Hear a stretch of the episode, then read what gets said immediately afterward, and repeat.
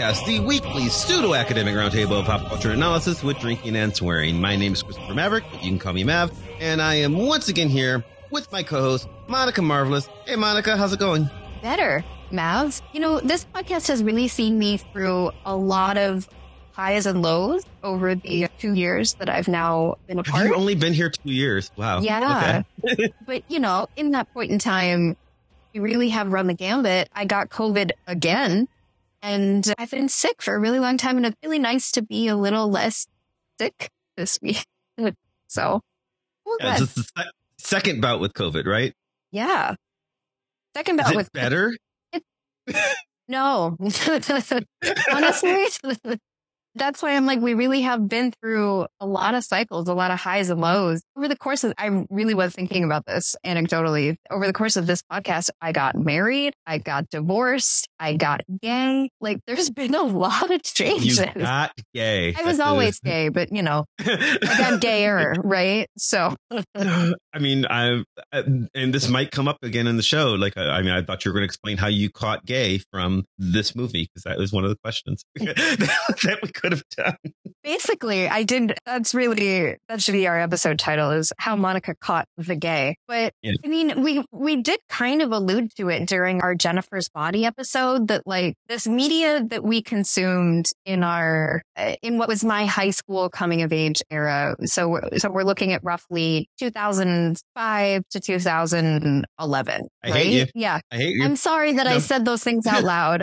but, you know, we really were dealing with like, we had to take what we got and things could only be so gay and also a blockbuster. Right. And so okay, fair. that's why I wanted us to do a rewatch of for this particular episode was sometimes I think it's important to think through movies like Jennifer's Body and realize, you know, they really are they're great films, but they're limitations of their time versus there being films Mhm. that are great films that I feel like stand up actually better now than they did when they first came out. So this is not Jennifer's body because we did that episode already. You should go back and listen to what. What did we watch this time? This time we watched the Zack Snyder classic Sucker Punch. a movie that I actually adore. We're going to talk about this because I actually I've always loved this movie. I am I went back and I looked up my tweets from before the movie came out, and I was all excited about it. And I actually posted that I don't care what anybody says, no matter what, this is going to be the greatest movie ever. And then I saw it, and then I was like, I stand by it. I said this movie. I love the acting. I love the soundtrack.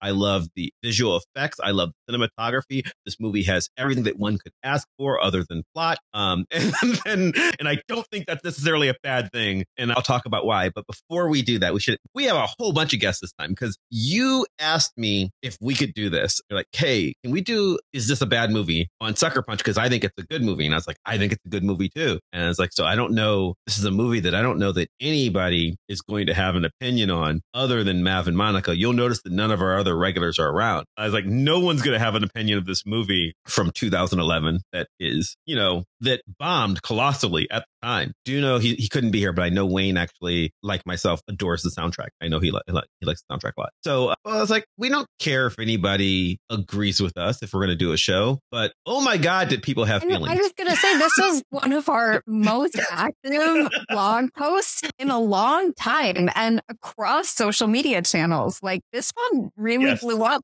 Twitter, Facebook, Threads. Yes, when the post comes out, I post it to our blog and then I copy it to Twitter and Facebook and Threads and Blue Sky. And people have commented in all those places. People have written me on Discord. It's like, oh, are you serious about that? So many thoughts from people. So we have a lot to talk about. Who do we have here? Well, you know, when I thought about the people that we should bring on as guests, one of our first guests is someone who we recently had on the podcast and somebody who I often find myself in conversations about Zack Snyder with. And that is Mike from our Ages of Superhero Comics episode. So welcome back to podcast, Mike. Hello, I'm wearing my Zack Snyder's Justice League charity T-shirt today.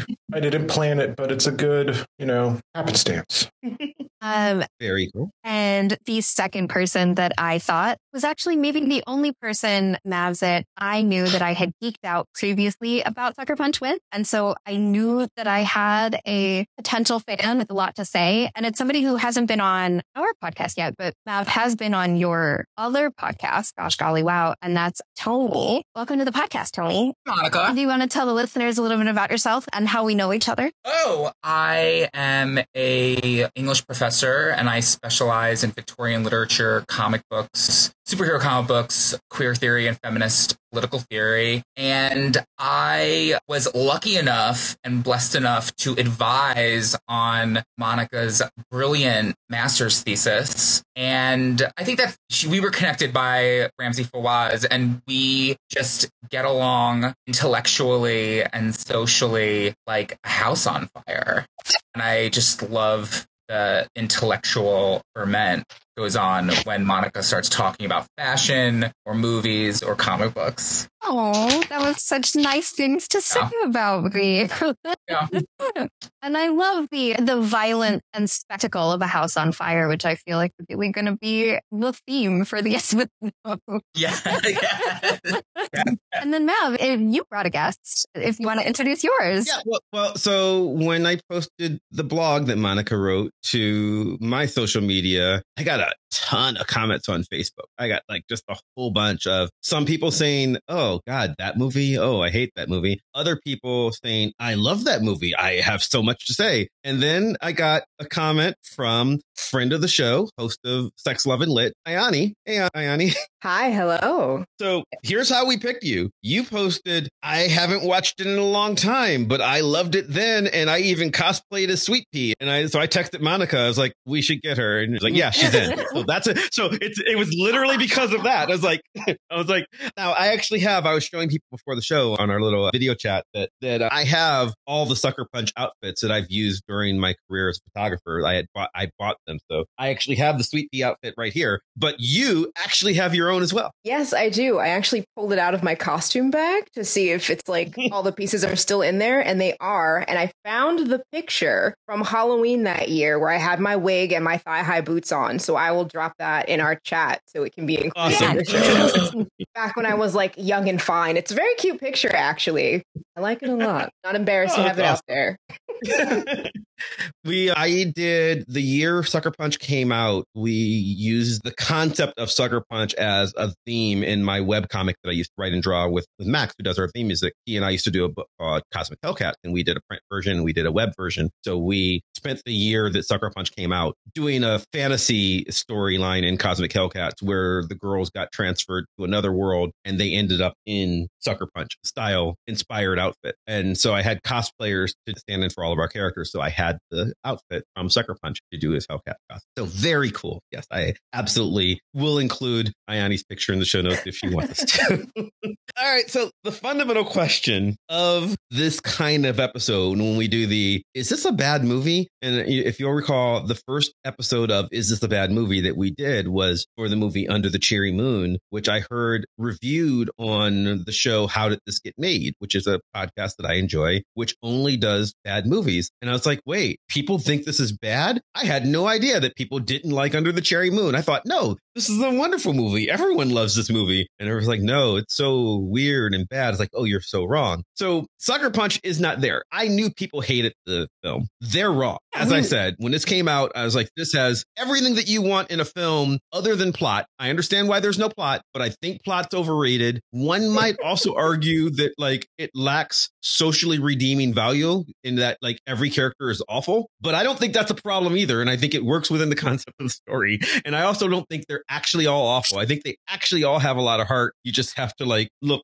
deep to find it. But I think there, I think there's a lot of really interesting social commentary, and I think it's an amazing movie by. And I'm going to say this, even given what he's become, I actually think Zack Snyder is a very underrated filmmaker. And I realize it's hard, it's weird calling him underrated because of like his culture that he has. Underrated by real because of the people, cult- right? Like, right, I, right. I think because, I think because of the cult of Snyder, people don't realize that he actually has an eye and a very specific message that that he's going for that maybe he hit it, maybe he didn't, but I think that's what makes him interesting. Because I would also say the exact same thing about Chris Nolan as hmm. someone who's like at the top of the charts right now. I actually would put Zack Snyder in the same conversation as a Chris Nolan or a Stanley Kubrick. I think he has a very specific point of view that he's going for. Sometimes he hits it, sometimes he misses it. And the difference is film nerds tacked on to someone like Nolan or Kubrick, and Snyder was tacked onto by a bunch of, you know, edge lord incels. And because of who his fan base is,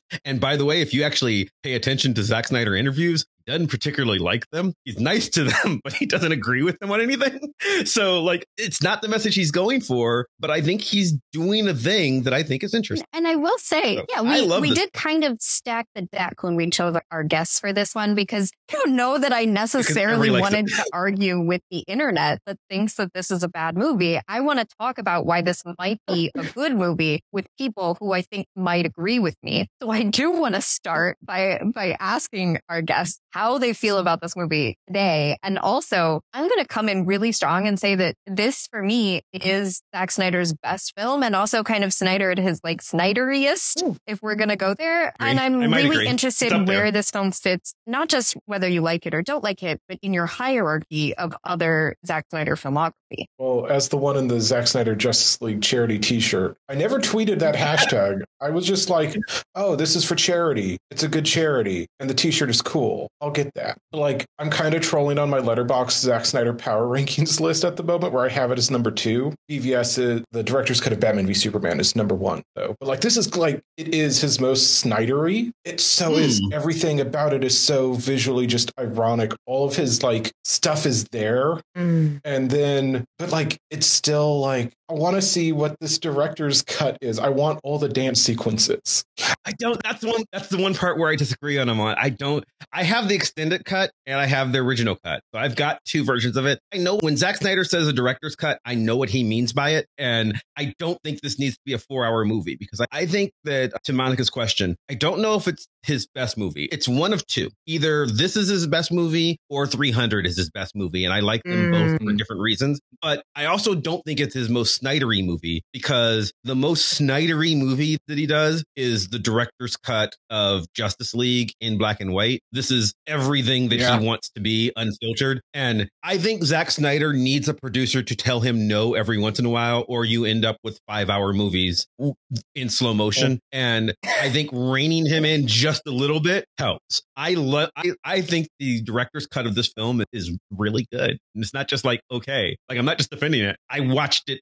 last night and I to remind myself of it and I was like, oh yeah, this is actually something. I do enjoy this.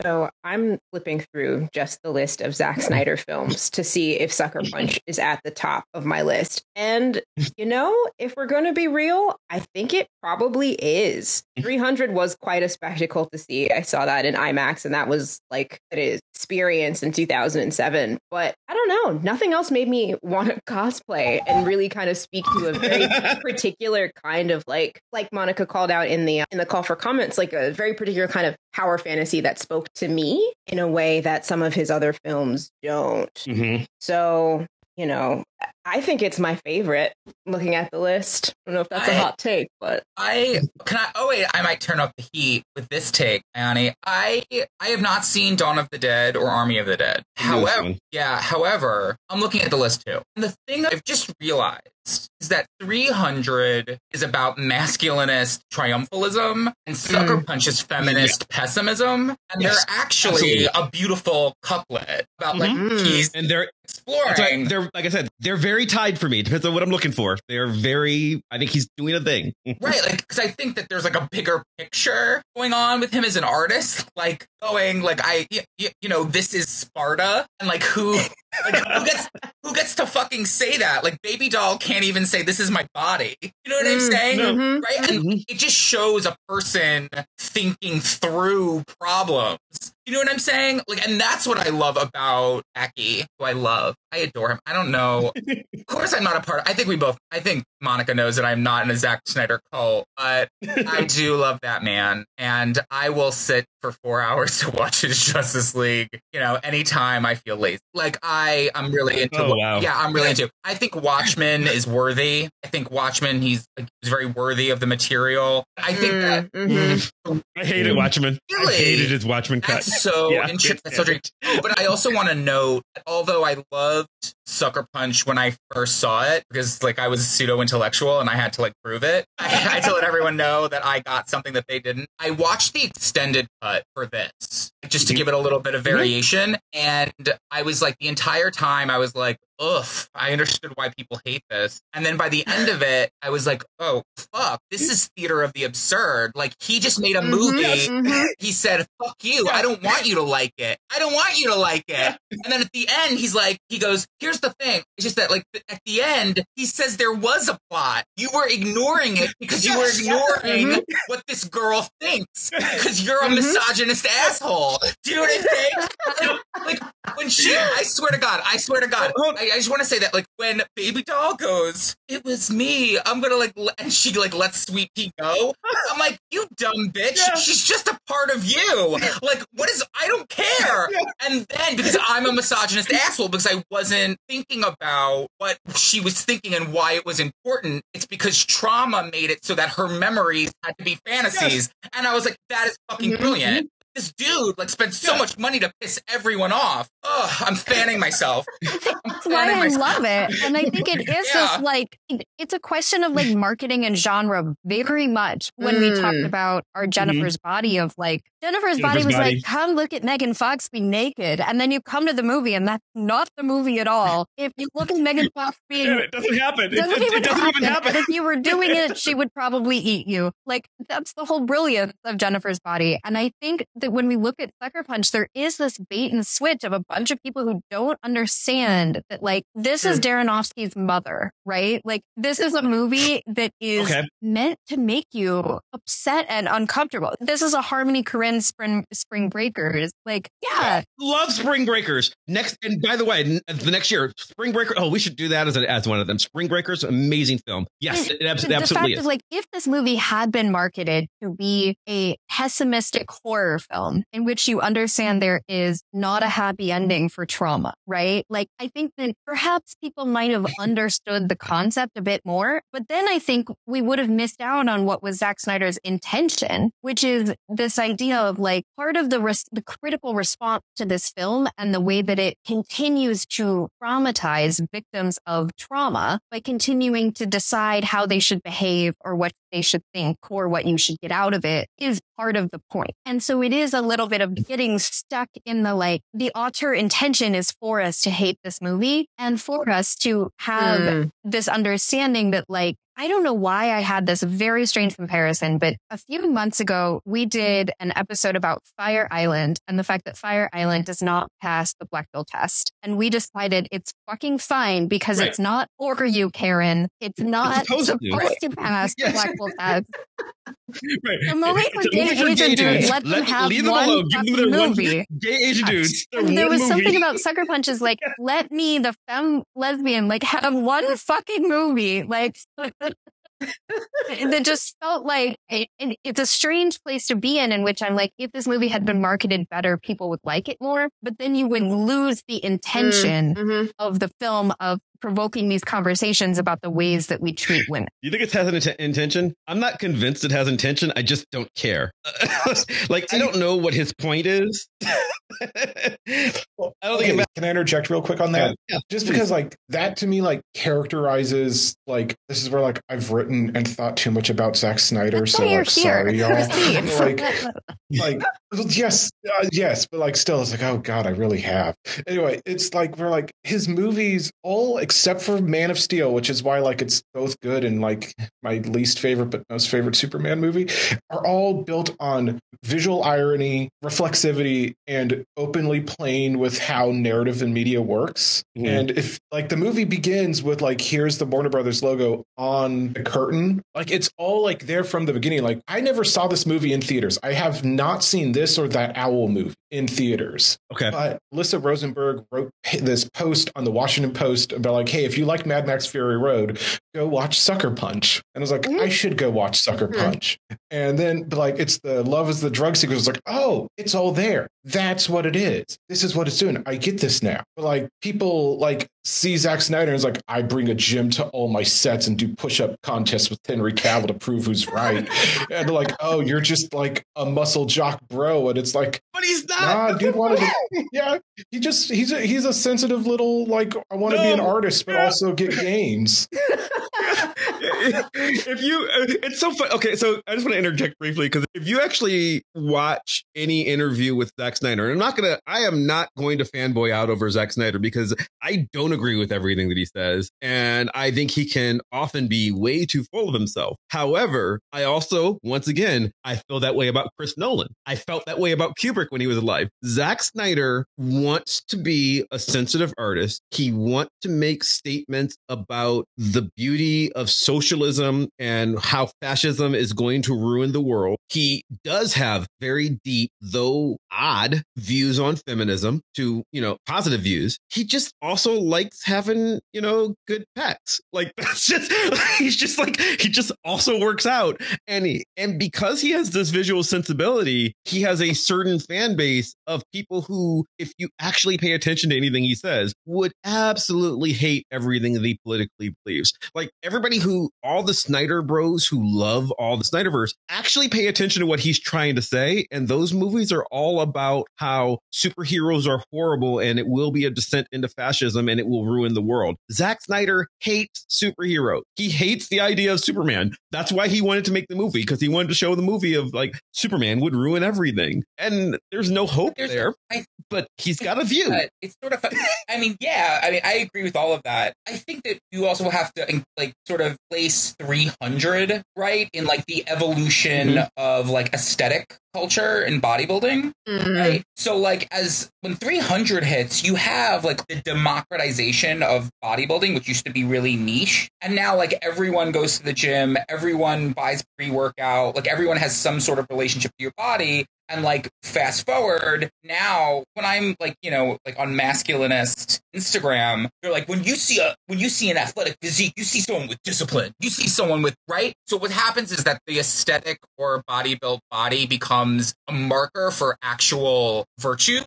And like that all Mm. starts with fucking 300, right? Where you literally have, and I don't mean to be like, this is not body hating or whatever, but that was one of the first movies where I went in and I was like, does everyone know that these guys are on Winstrol right now? Like, does everyone know that those like bodies aren't real? Like, or know that they're real, but like they're chemically enhanced, that like the lighting is being mm-hmm. used to give them a density and a hardness that like just doesn't happen in real life, especially not mm. it's in Sparta, right? Do you know what I'm saying? So like that, so the way, so it's not just about what he thinks, right? Or the oh. the way that his art has like a cultural impact and becomes really a big part of a huge shift in gender politics and the male body in the early 2000s, right? So like you got to sort of make him respond. Like I totally get why you know the Andrew Tate set like responds to him because like they watch 300 a lot and they right Oh yeah, and they're like, "Yes, this Yes. guy gets me." And I don't think that most of those guys, like I think calling the Andrew Tate that is a good way of saying it. There are probably a lot of fans of Andrew Tate who love the movie 300 and do not realize that everyone in the film is gay. And like his, historically and in the narrative, like or like Like i mean, okay, I guess or bi if you want to like be more specific, but because there are sort of anti-gay jokes in it, like there's the Right. oh, you know, Athens, those boy lovers. what he means when he says those boy lovers is because yeah, Spartans right, love right, men. right, right. Yeah. right, right. And that's what he means. Actually, that happens in Hell's Kitchen a lot Like- too, right? Like where like you know, like Yeah. you like you there's like in the gay hierarchy, right? Like femme bottoms are like Mhm. lower. It's very Greek. It's very Greek. But yes, but I think that like Zack Snyder sort of like his work and his reputation do not link up.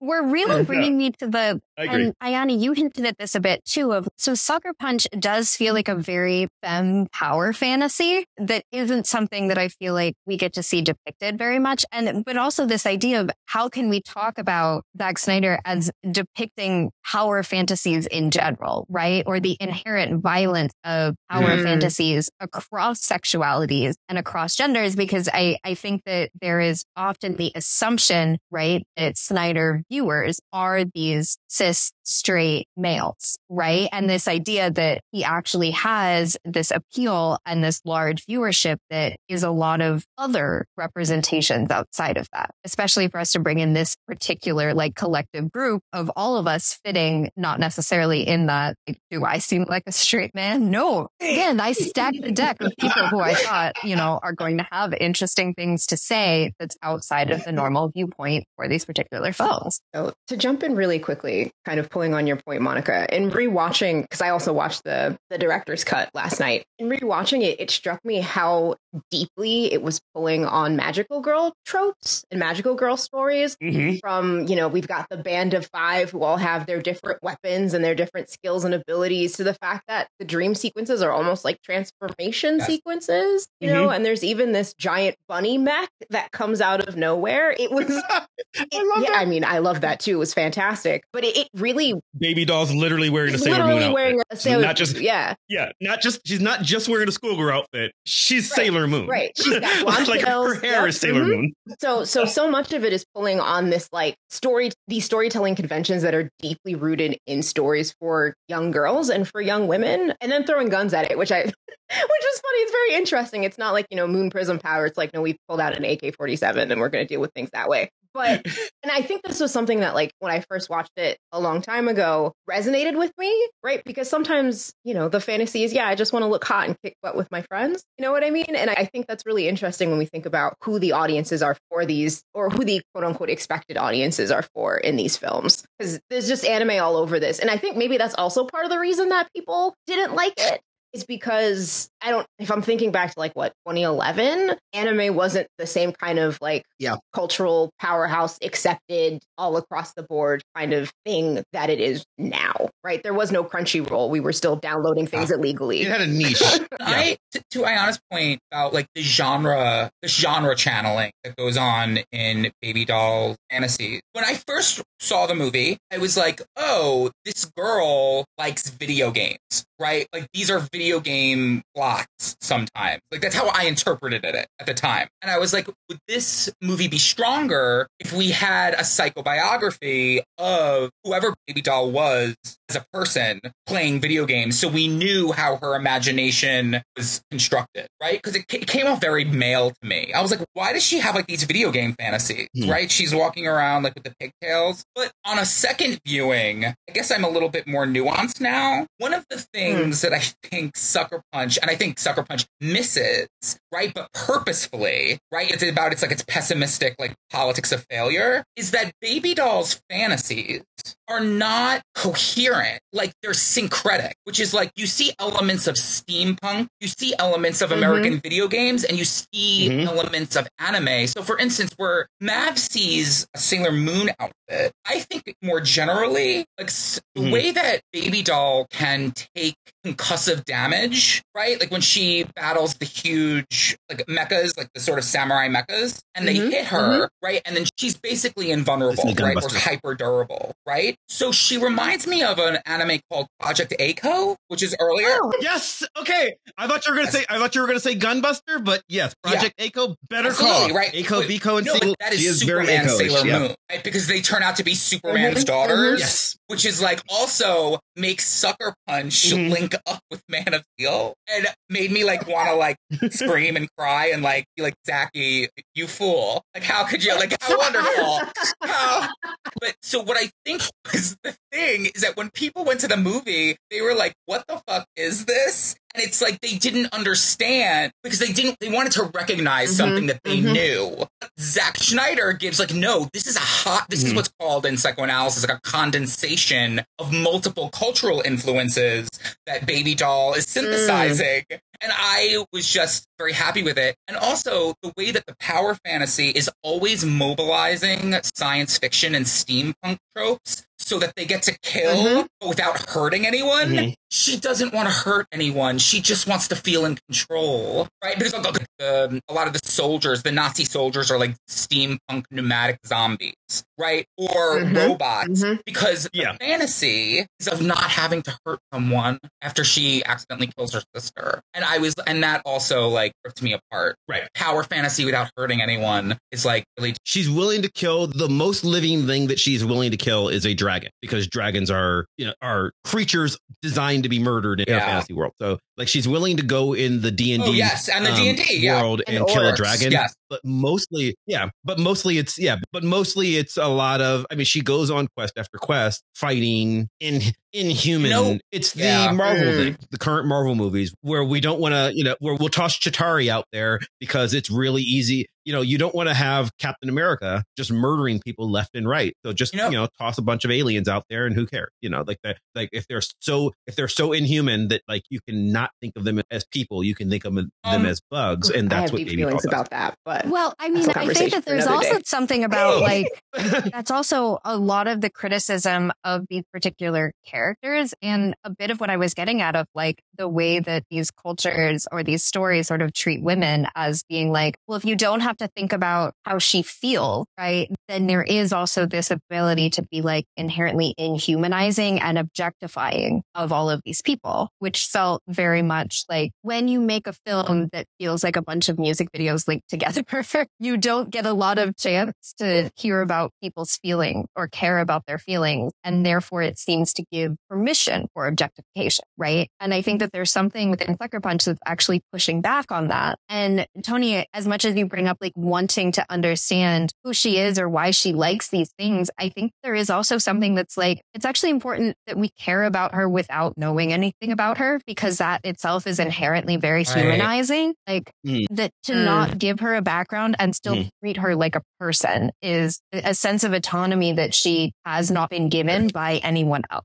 And so that in itself becomes the radical act when it comes to the reception. Yeah. absolutely, yeah, no name. she doesn't even Mhm. really have a name. Yeah, she. I mean, she's she's baby or baby doll, but only because they were like even the other girls. They have nicknames that sort of kind of vaguely mean something. Baby doll is like a that was the insulting name they called her on day one. So Mhm. they're like, good enough. Like, it was just like a yeah, fine, baby doll, go over there, and like yeah, that's who you're gonna be because we can't be bothered to come up with an identity for you other than the fact that like her entire character to most of the characters in the movie is you're the girl whose virginity we're gonna sell. Which is very strange because she's not a virgin. No, Like the point of the film is that she's been She's she been- and her Mhm. sister have been been, repeatedly- sexually abused Yes. her stepfather, which Yes. means you are already selling her you're selling the idea a of thing her. that Yeah, she is not. Yes. The idea of her. Yeah. Yes. It's yeah, and the movie knows that's not a mistake. No. That's why I think the film's amazing Yeah, because very it- like it's not a mistake. It happens more obviously in uh, the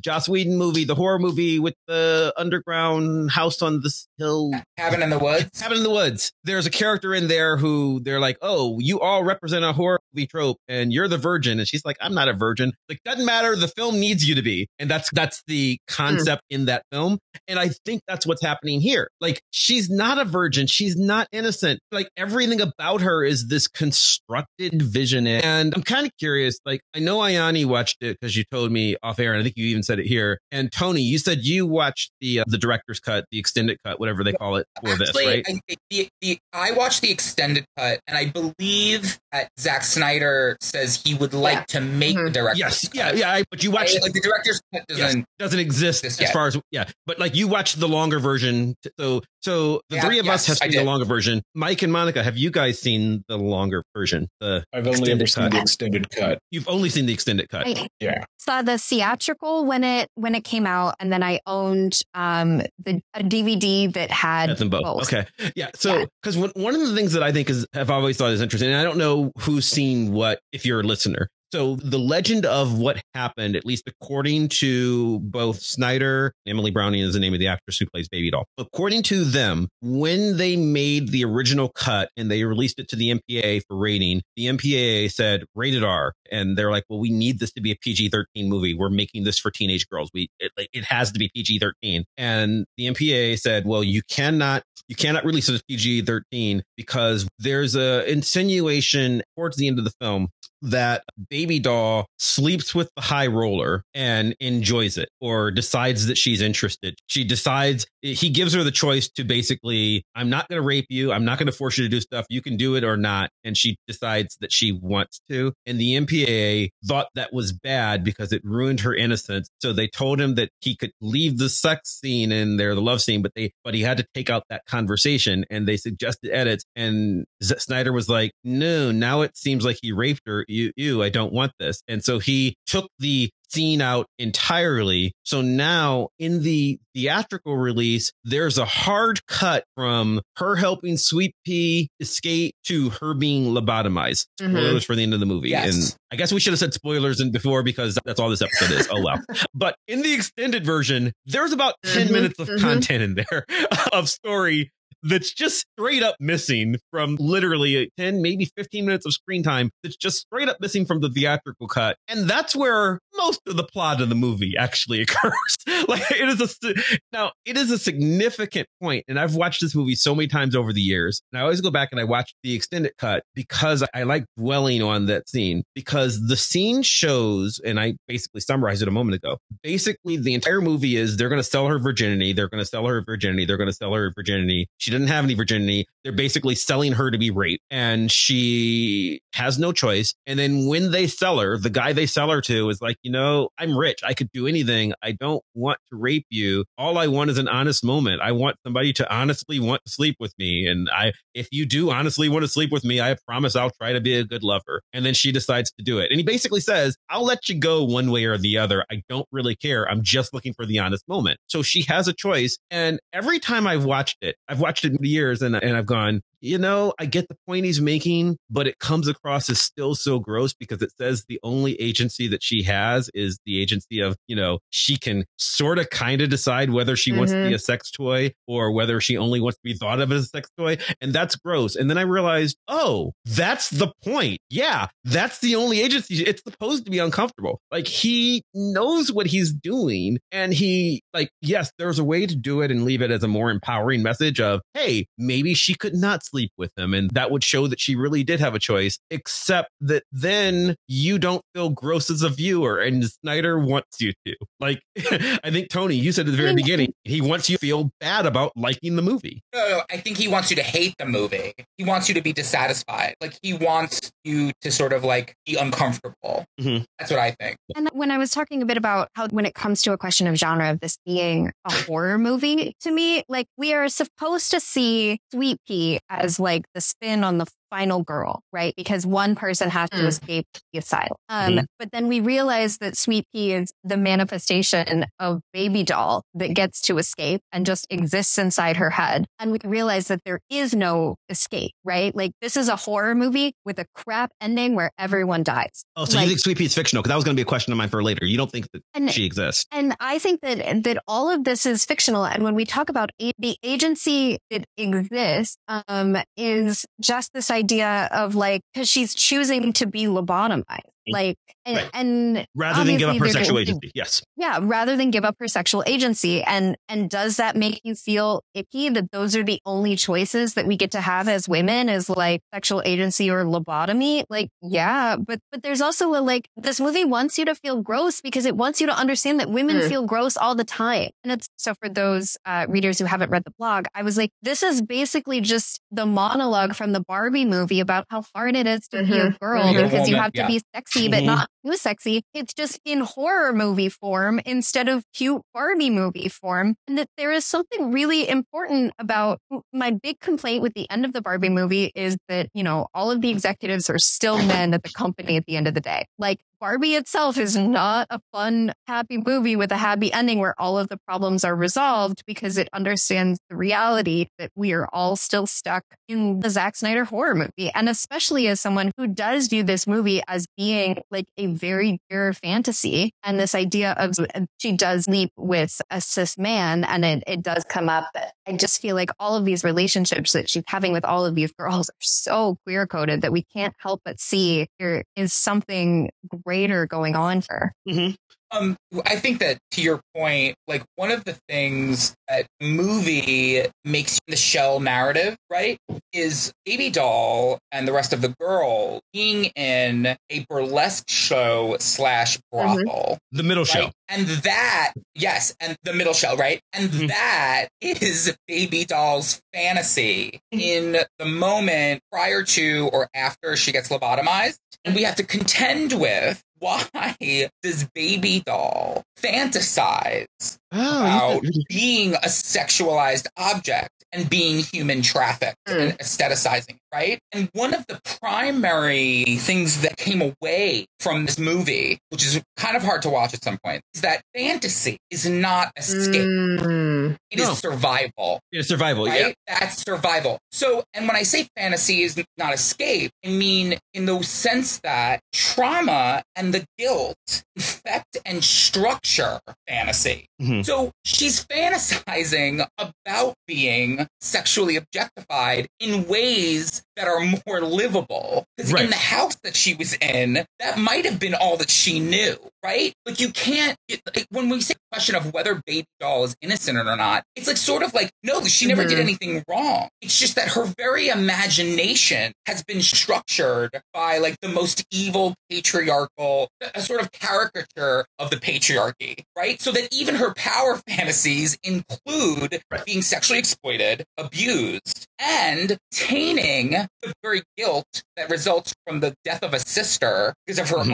own like sort of misapplied attempt at agency and freedom. Mhm. Right? It still happens with Mhm. Rocket, right? She repeats the guilt and the trauma of losing her sister with Rocket. And that's when you realize that she and Sweet Pea are the same person. Both- right? So- I mean, that's like a hard read.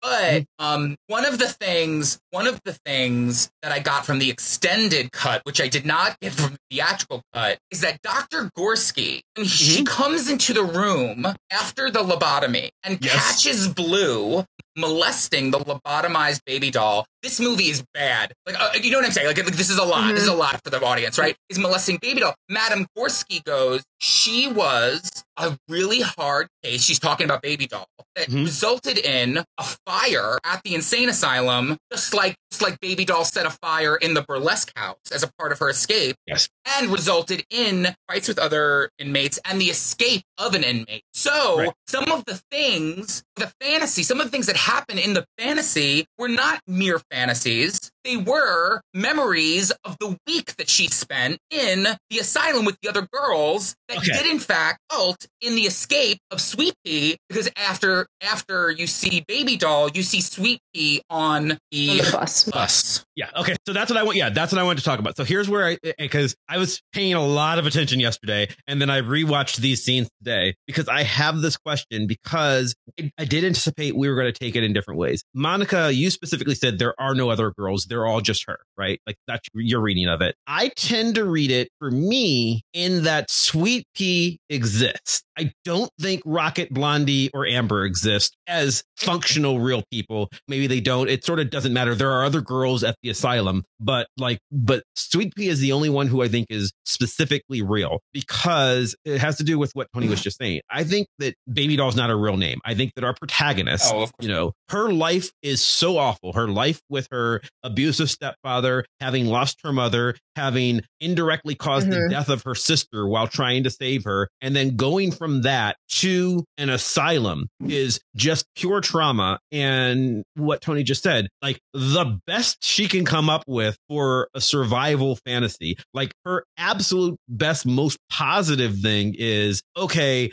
I will believe that I'm being sex trafficked. That's the look up. That's the best she's got. And like she's fantasizing about that because it's better. And in that fantasy, she gets to be a virgin again. So that's where I think the disconnect is. She's not a virgin. The protagonist isn't, Mhm. but the fantasy character Mhm. of Baby Doll can be. And Baby Doll can have her innocence back. Baby Doll can do this. Baby Doll can do that. And Baby Doll can have friends who are alive, even though they're traumatized as well, right? Like Blondie and Amber and Rocket and Sweet Pea's lives are not good. Sweet Pea, Baby Doll identifies with because Sweet Pea is only in the asylum because she went after her sister. The same reason Baby Doll is there. Baby Doll is there. Like, so she sees her as a kindred spirit. It's questionable as to whether she exists or not. I think she does, but I, I understand both readings of it. I don't think the other girls really functionally exist at all. And that's because Madame Gorski, or actually Dr. Gorski, not Madam. Give her a uh, title. Dr. Gorski, right.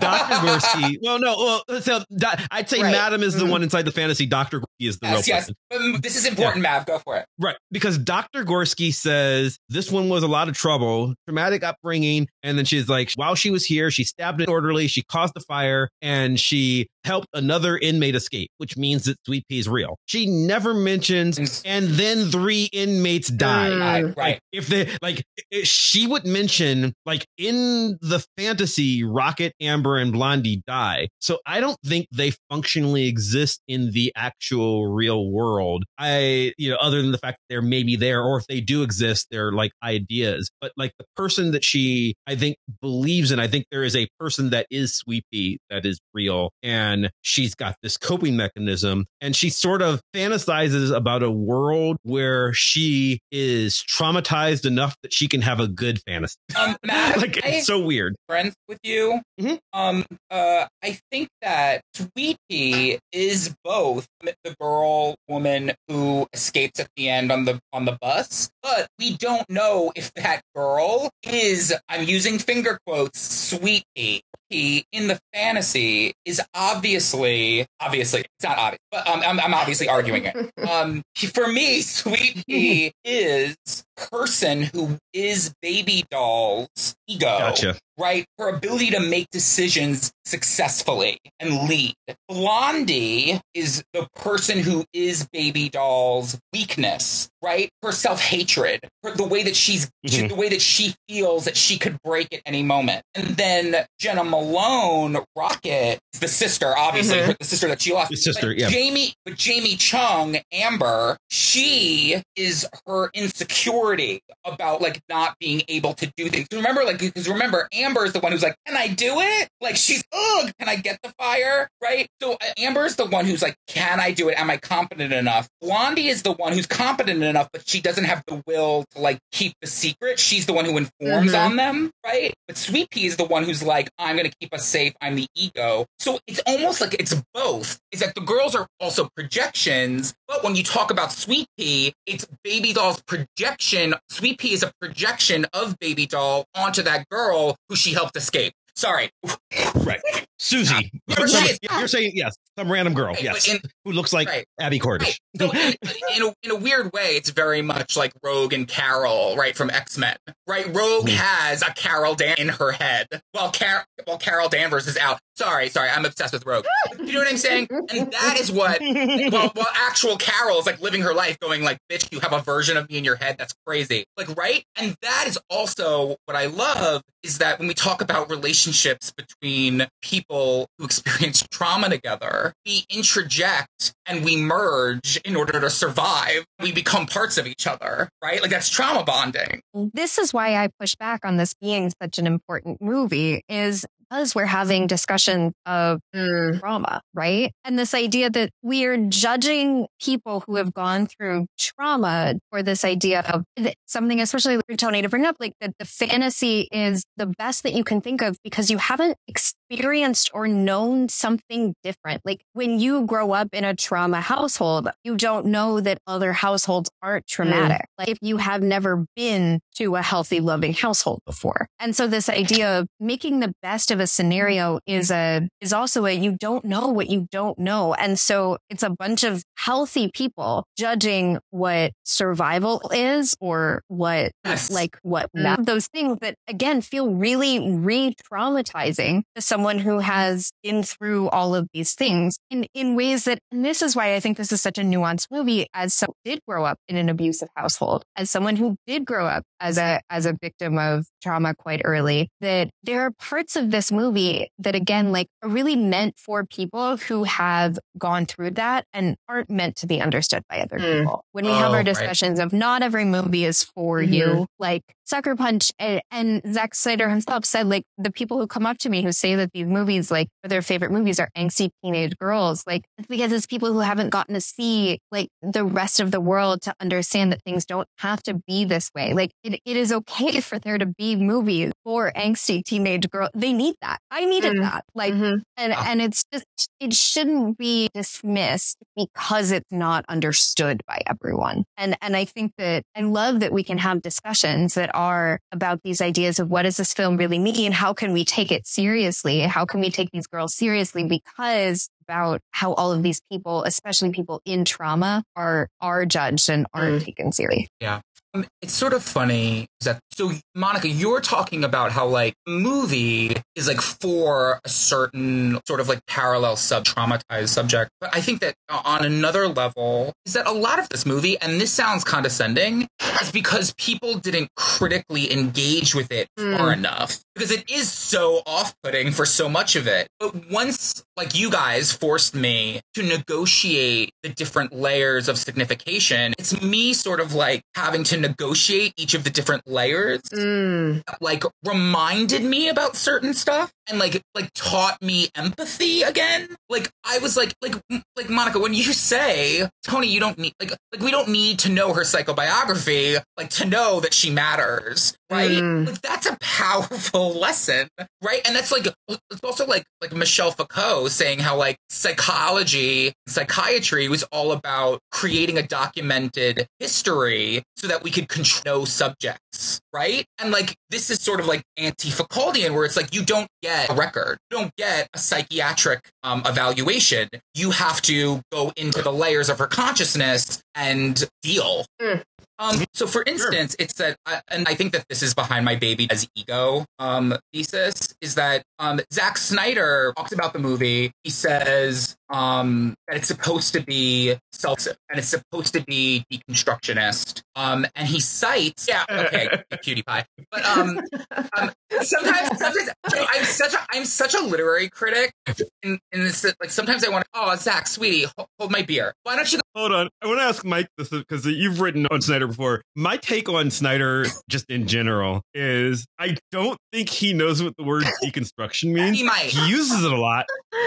but like my favorite interview is not with him, it's with his wife who produces all of his films. She goes, When we made Man of Steel, and then we tried to double down on it for Batman versus Superman. But after Batman versus Superman, we learned an important lesson. It turns out that people don't really like having their superheroes deconstructed. And I was like, and I said, and I realized, you know, you guys say that a lot. I do not think it means what it, what you think it means.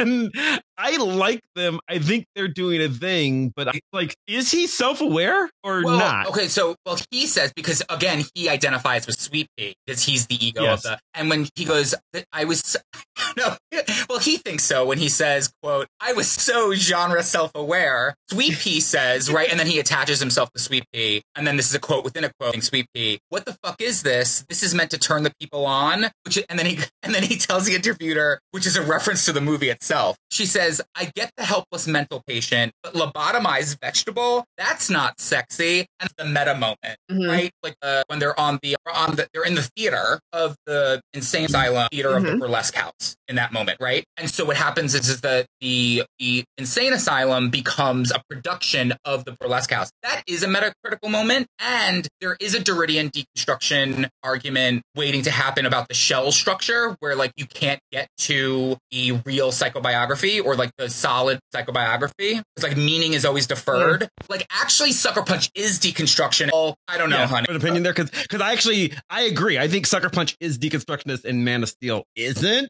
No, But like he- okay, yeah, no, like I think Man of Steel is the only quote unquote deconstructionist. Like I read Watchmen as an edgy teenager thing. Zack Snyder did was he goes, "Oh, the Superman grew up after 9-11, after the second Iraq War and the financial crisis, and like the world around him, of course, would not like Superman. Like Right. the real deconstructionist stuff comes in Batman v Superman because that's an actual Zack Snyder.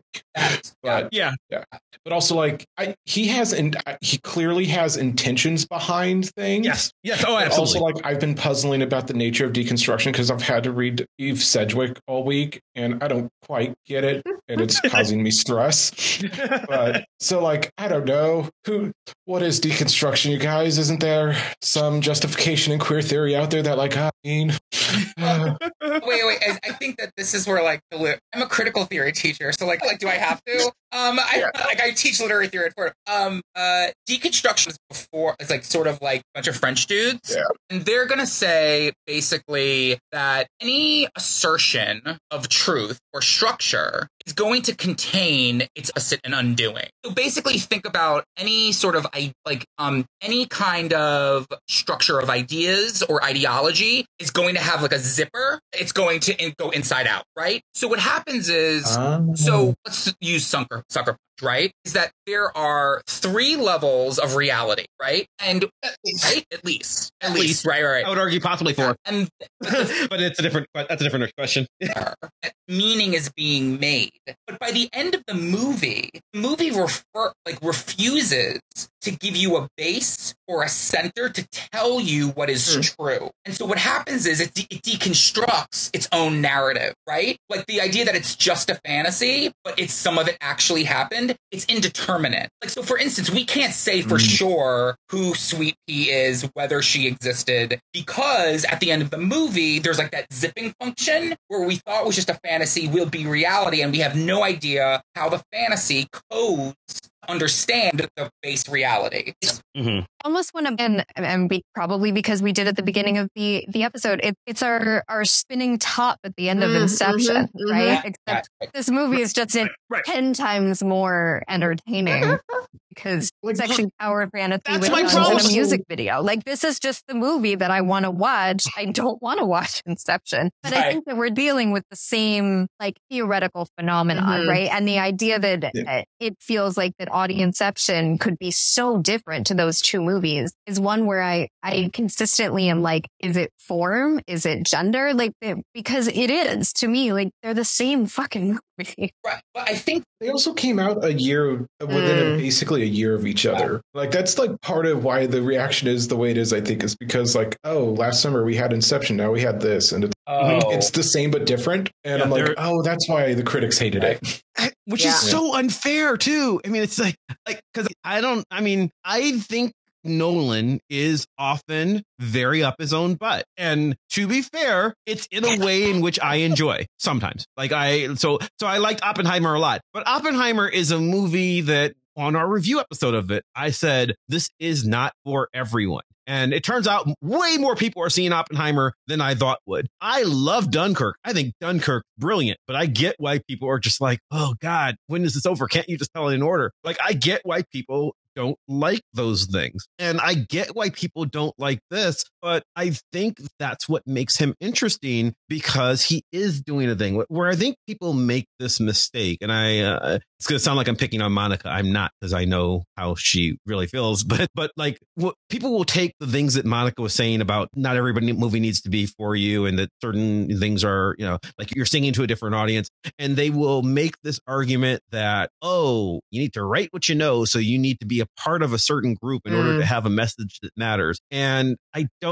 think that needs to happen. I think Zack Snyder wants to do a story about trauma and the inability to believe women and the trauma of adolescence and the trauma of being objectified as a young girl and lots of things like that. He, like things that he can never know, things that he is a middle aged man when he makes this movie and he can never know that, but he is fascinated by the idea. So he wanted to explore it. And people will say, well, but do you have a right? And it's like, I don't know that. Sure, because he's interested in something. And just because it's not his experience, that doesn't mean he can't take a stab I at want it. to I want to push on it a bit more because, um, I mean, is a dad and he did have a daughter who struggled with mental health. That's true. you know, th- there are parts of like, True. even if this is not like intimately his experience, still some, Mm-hmm. Mhm. if we're, as, as Tony, as Tony was saying, is if this is a film about how when you try and go through someone else's psyche and experience and understanding and the ways that we cannot possibly understand their experience, their perspective, the ways that their trauma formed, that, you know, doctors are trying to make things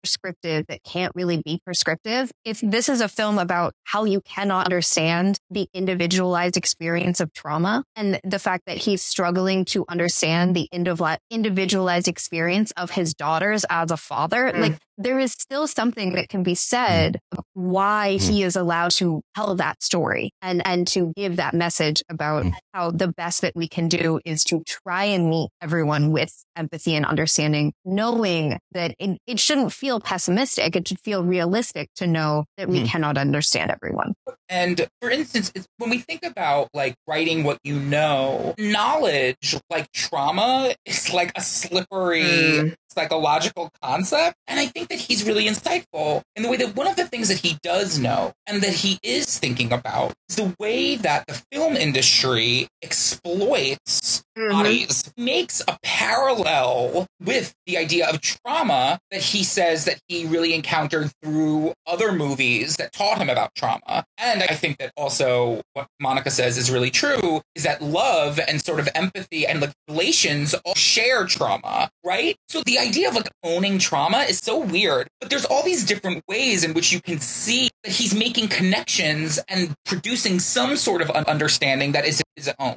right? And I think that if we figured out anything, is that that understanding is not cute. He's not trying to please anyone with it, right? Which and there's a certain integrity to that. And also, it's so emotionally and intellectually challenging, mm. right? That like it's it's not cheap, is what I'm saying. Like it, it would be one thing if he made a cheap titillating movie that had no complexity whatsoever, that was all about pandering to an audience, right? But this movie was the opposite, right? Like, and I think that I made the argument that like trauma infects the three different levels of person that is baby doll's consciousness, right? He's also talked about the way that exploitation infects art and culture Mm. and, and the ways that women have to like have to be both I don't want to say victims, but they have to be the object of that exploitation. Mhm. But then they also have to be punished for it, right? Because they're the ones who are called sluts and whores, right? Even when I said before the show, I was talking about are we uh, are we like are we OnlyFans hoeing? So for instance, this is a weird connection, but one of the stars of the movie is an Australian rapper. Sweet Pea is an Australian rapper in her real life. Mm.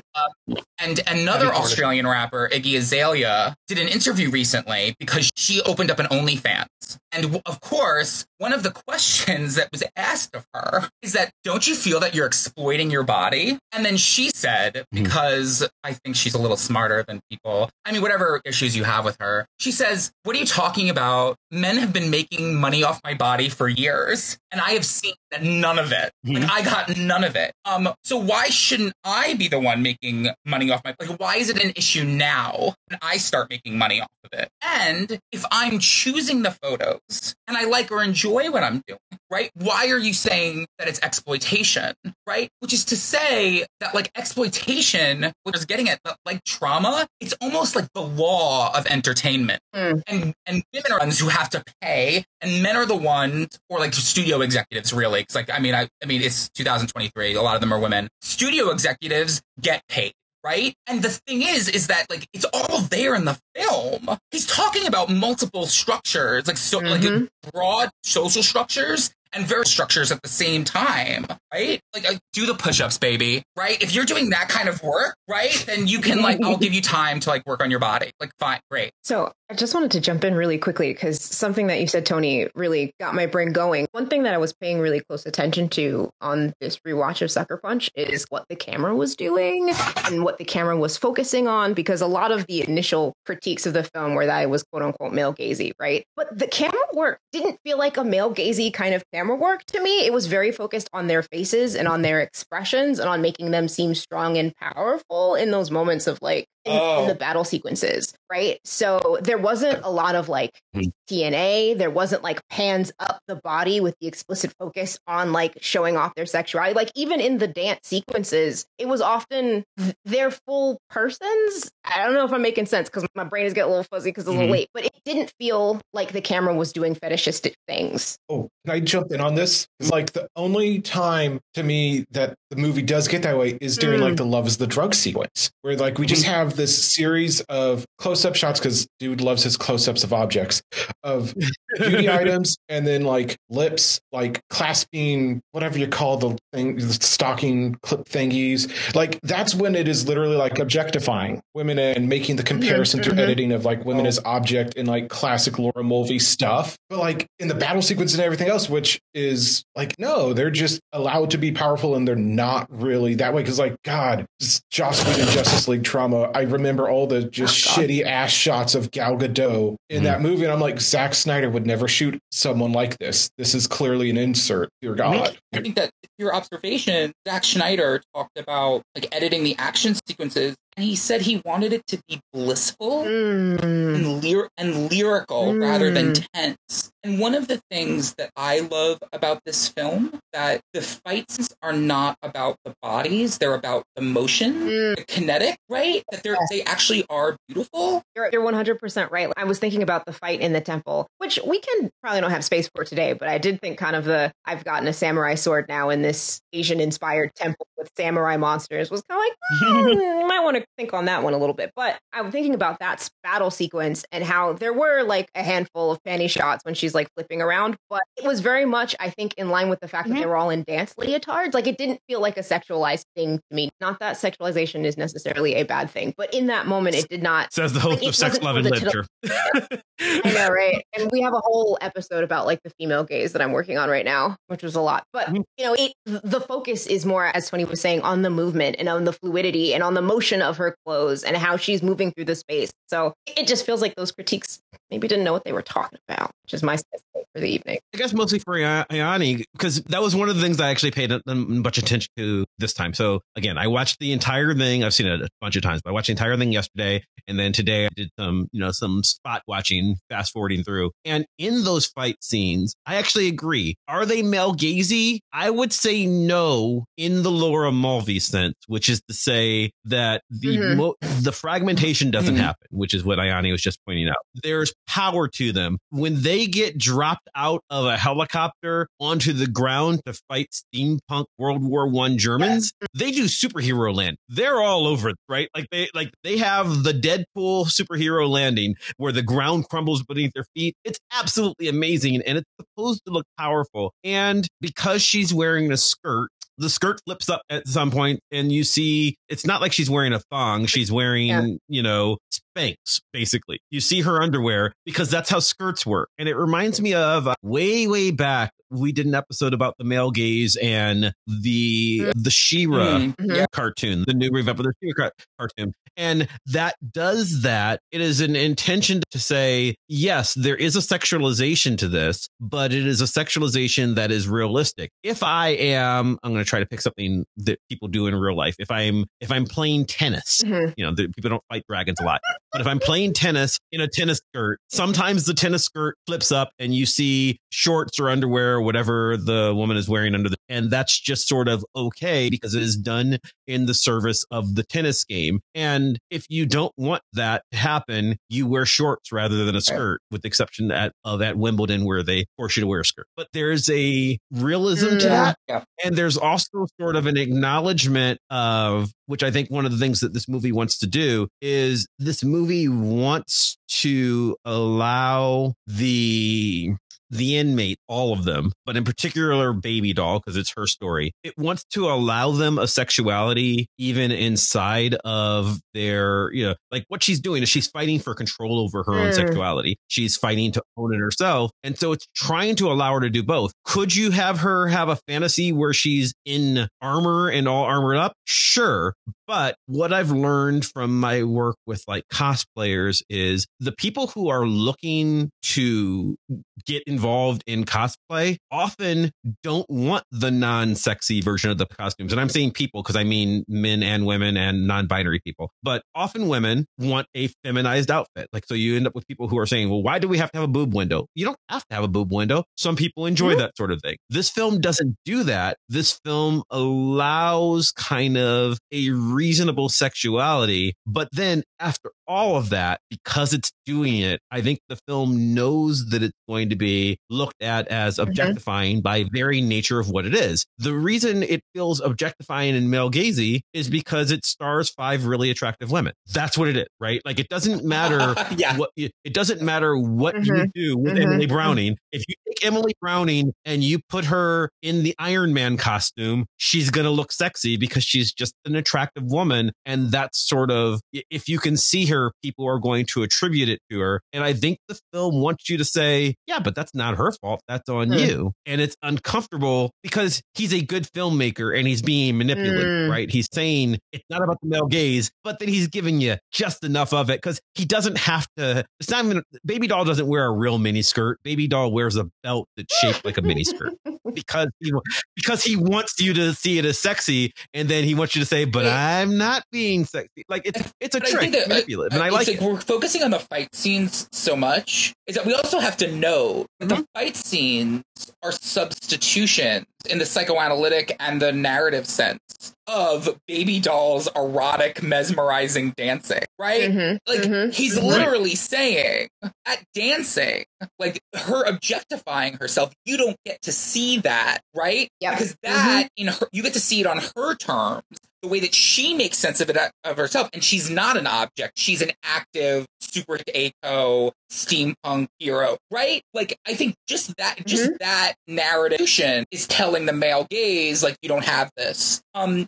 Yeah, to, to it's something where Yep. I love Mhm. that. I'm not going to say that the end of this, uh, we can't say like we resolve nothing. What we're saying is Zack Snyder wants us to watch this movie and go, you're the problem. And that's why people don't like it. People don't like being told you're the problem. It's all of the people who don't want to sit down and read books about institutional racism because it makes you feel uncomfy. Like understanding that you are part of like misogynistic patriarchal society, like, and that you are perpetuating all these problems doesn't make you feel good. And therefore, like, people don't want to sit down for movies that don't make them feel good. You have to, and you need to understand that you're the problem. Yes, like I believe, I totally believe that. But I think that that criticism like applies to like another my other favorite pessimist feminist at the moment, which is Promising Young Woman. Right? Like people yeah. don't like Mhm. Even even the feminists I know don't like that movie because it is unpleasing.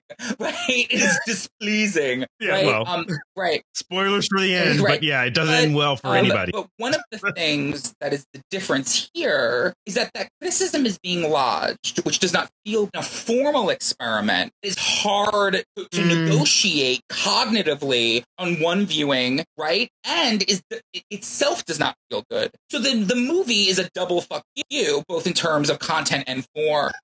And I love it for that. We're sort of like we're really getting into the way that this movie is like um displeasing, and that's a part of its value. But one of the things that Snyder would put in the director's cut, he says, after the lobotomy, the background behind Baby Doll breaks away, and she goes into a musical number, and she sings in what he calls euphoric victory. He's saying that she's in a loop of euphoric victory at all times, which I, I don't know. And she starts hmm. singing Ooh Child by Five Stairsteps. I'm not going to sing it, but um, you can look it up. Mhm. And so, what one of the things that it does is it talks about the ways that we commemorate, memorialize, or remember trauma, right? And the way that we remember it or record it for those who don't get to count.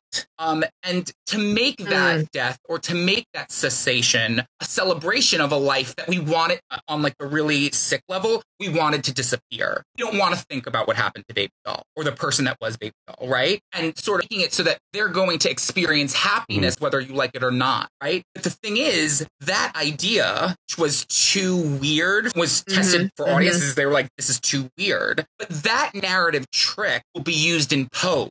In the second season of Pose, episode four, which is entitled after the Stephanie Mills song before, um, one of the characters, Kay, um, who's one of the black trans girls, um, is murdered unceremoniously. And Ugh, that episode was so hard. hard, but also did fucking work because it's talk because it talks about the Yes. way that murder of black trans women is muted. Like, Those bodies don't matter. Mm. Like to, to, to, to borrow from Judith Butler, right? And so we don't. We're not allowed to mourn them, right? We're not allowed to appreciate their lives, and we're not allowed to mourn their deaths. And in order to get both the celebration and mourning, is that at the funeral, you have the actress that plays Candy, Angelica Ross. You have her come out and she does a lip sync number of Stephanie Mills, Never Knew Before, because she's Mhm. claiming Mhm. right to be loved and the right to the right to love and the right to be mourned and the right to celebrate her life. And it's sort of interesting mhm. how that operation or that motif is too weird for a Zack Snyder movie. It works um, well with queer, Mm. the queer context of Pose. Which I want to continue to be like Sucker Punch is a really queer movie. And Right. in this, like, yeah, say the executives can say that this is too weird, but that should have been the moment. Like when I hear Mm. you speak about these, I think about like Saidiya Hartman's Venus in two Yes. acts. And and this is an as about this idea of these two black women who are recorded dying on a slave ship. And the fact that Saidiya Hartman talks about her frustration of not being able to find anything else about them and that their only records are deaths. But then she starts to talk Mm. about this idea that for her to need to know more about them is in its own way objectifying women who are already objectified. The need to make someone inherently useful and to use them and to use their bodies is re-traumatizing on people who have already lost all of their agency. And so there is this Mm. idea of, yeah, you don't want to think about people after they are dead, but also what do you do with people after they are dead that feels very similar to these conversations that we're having about Candy or about Baby Doll. Like, what do you do with uncomfortable scenarios that you, that you don't want to talk about? And the fact that we should be pushing audiences to feel more uncomfortable about our needs to make people useful to us rather than the celebration of who they are inherently on their own. And that I think also points to this like, we don't need to know things about Baby Doll for her to matter. So yes, I don't know. I mean, I think it's a complicated Mhm. movie. I think it, I think it's better than people give it credit for, but I also get why it doesn't work for everybody. But I think we're all onto it. I think, you know, what we've resolved is it is not a bad movie. It's a movie that is doing the hard thing in an uncomfortable way. And that's kind of the point. I mean, is it successful? I don't know. Oppenheimer is the number two movie in America right now. you know, like that's kind of where I'm at with it. Like it, it's okay for things to be hard, I guess. I mean, isn't it? Barbie's number one. And I did Um, preface this by I- saying it's just Barbie for girls who like Monster High dolls. So Oh, I, Monster. Do we have a do we have a whole episode on Monster High dolls in us? I don't know. We have to think about that. There's a possibility that we do. but anyway, I do want to thank all of our guests for joining us. This has been fun. This is a big fun conversation that, you know, I hope people are going to give the film another chance. So I kind of want to see how it goes. But uh, let's do Ayani first. So where can people find you? Oh man, well, people can find me on my podcast, Sex Love Literature, which you can find at Sex Love Lit on Instagram, Threads, and technically Twitter. But I don't know how much we're going to be using Twitter. Um, and then you can find me on Instagram at Ayani Does Things, and technically on Twitter at Ayani Does Stuff. Technically. I mean, I'm there, but I also deleted the app because the X logo is ugly, and I think it's time for me to distance myself. So. It's, people have so many feelings. I'm like, oh, God. and I mean, you're not wrong. We have an episode in us on so Twitter's a shit fire, right? I don't know. Mike, what about you? Uh, People can find me in the UCLA offices of East Melnitz third floor where I live. Only I like I was like, oh God, where am I on the internet? And I'm like, go read multiversitycomics.com. I co-run the webcomics column there. And I'm on Letterboxd, search Mike Maz, and you can see my DCEU power rankings and other kind of trolley posts and weird obsessions. Thanks for joining us. Sh- I- oh. It is so hard because, like, I'm on every social media, but like the one that you sort of tell people about just professionally for so long has just been you can find me on Twitter at Chris Maverick, and it's just like Mm. it's gonna get hard. It's just it's difficult, and that's I get both of you are like We're, that. we're in a transit. We're in a we're in a transition Yeah, but- period. So but- we don't know what? what's going to be Yeah. where it's going to land. Speaking of, Right, no, no, no. Because I, I have, I have a, I have a well, that's a- yeah. and a I was just about to say. Tony, what about you? I- I you have have threads and what? Right. No, actually, my threads and my spill are like Tony eats puppies. You could probably, you should probably be. Um, and my Instagram is Tony eats puppies. But um, for my ideas and stuff, you're gonna want to get me at Theory of X on X Mm-hmm. Twitter, and watch out for my podcast of the same name, Theory of X, dropping um at the end of summer or the beginning. Yeah, and I, I and like you're you're you're you're sticking with this. You're not gonna rethink this. What with what the X has come to represent. I mean, I know what you're talking about, so I know that I know why you've know. chosen. Well, I want it. I but no. Should be on- we should, we, should, wait, we should clarify for the listener. Why is it called Theory of X? Theory of X is my um, podcast about critical theory using an object of pop culture, comic books, or superheroes to understand a given theoretical school like feminism, sort of like what we did on deconstruction. Today, but mostly it's because when I had the name, Phil Jimenez told me that's it, Yeah. that's the one, Yeah. and I was like, okay, that was Yeah. it. But I love the idea that it plays on theory of variable, Yes, which is my first. it was an X Men thing, but now like Elon has just ruined it. It's just ruined everything.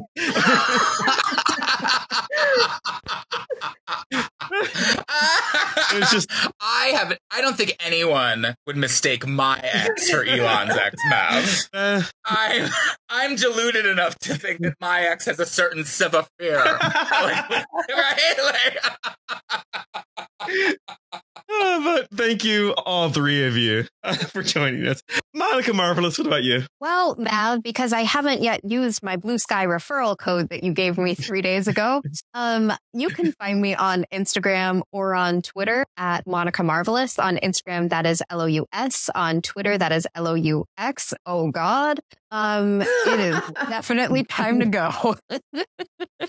You know, you could just click on the Bluesky thing and you can be on threads anytime you want. Threads is where the party's at. I'm telling you. Threads, it's going to happen. Everybody loves All threads. right. By, Okay, by whatever. Monday, when this episode airs, we'll have signed up for Bluesky and Threads, and you can figure out some version of the LOUSXs, uh, but it'll be at Monica Marvelous. Anyway, so you can follow me on some subset of those sites at Chris Maverick. I, actually, I'm on all of them.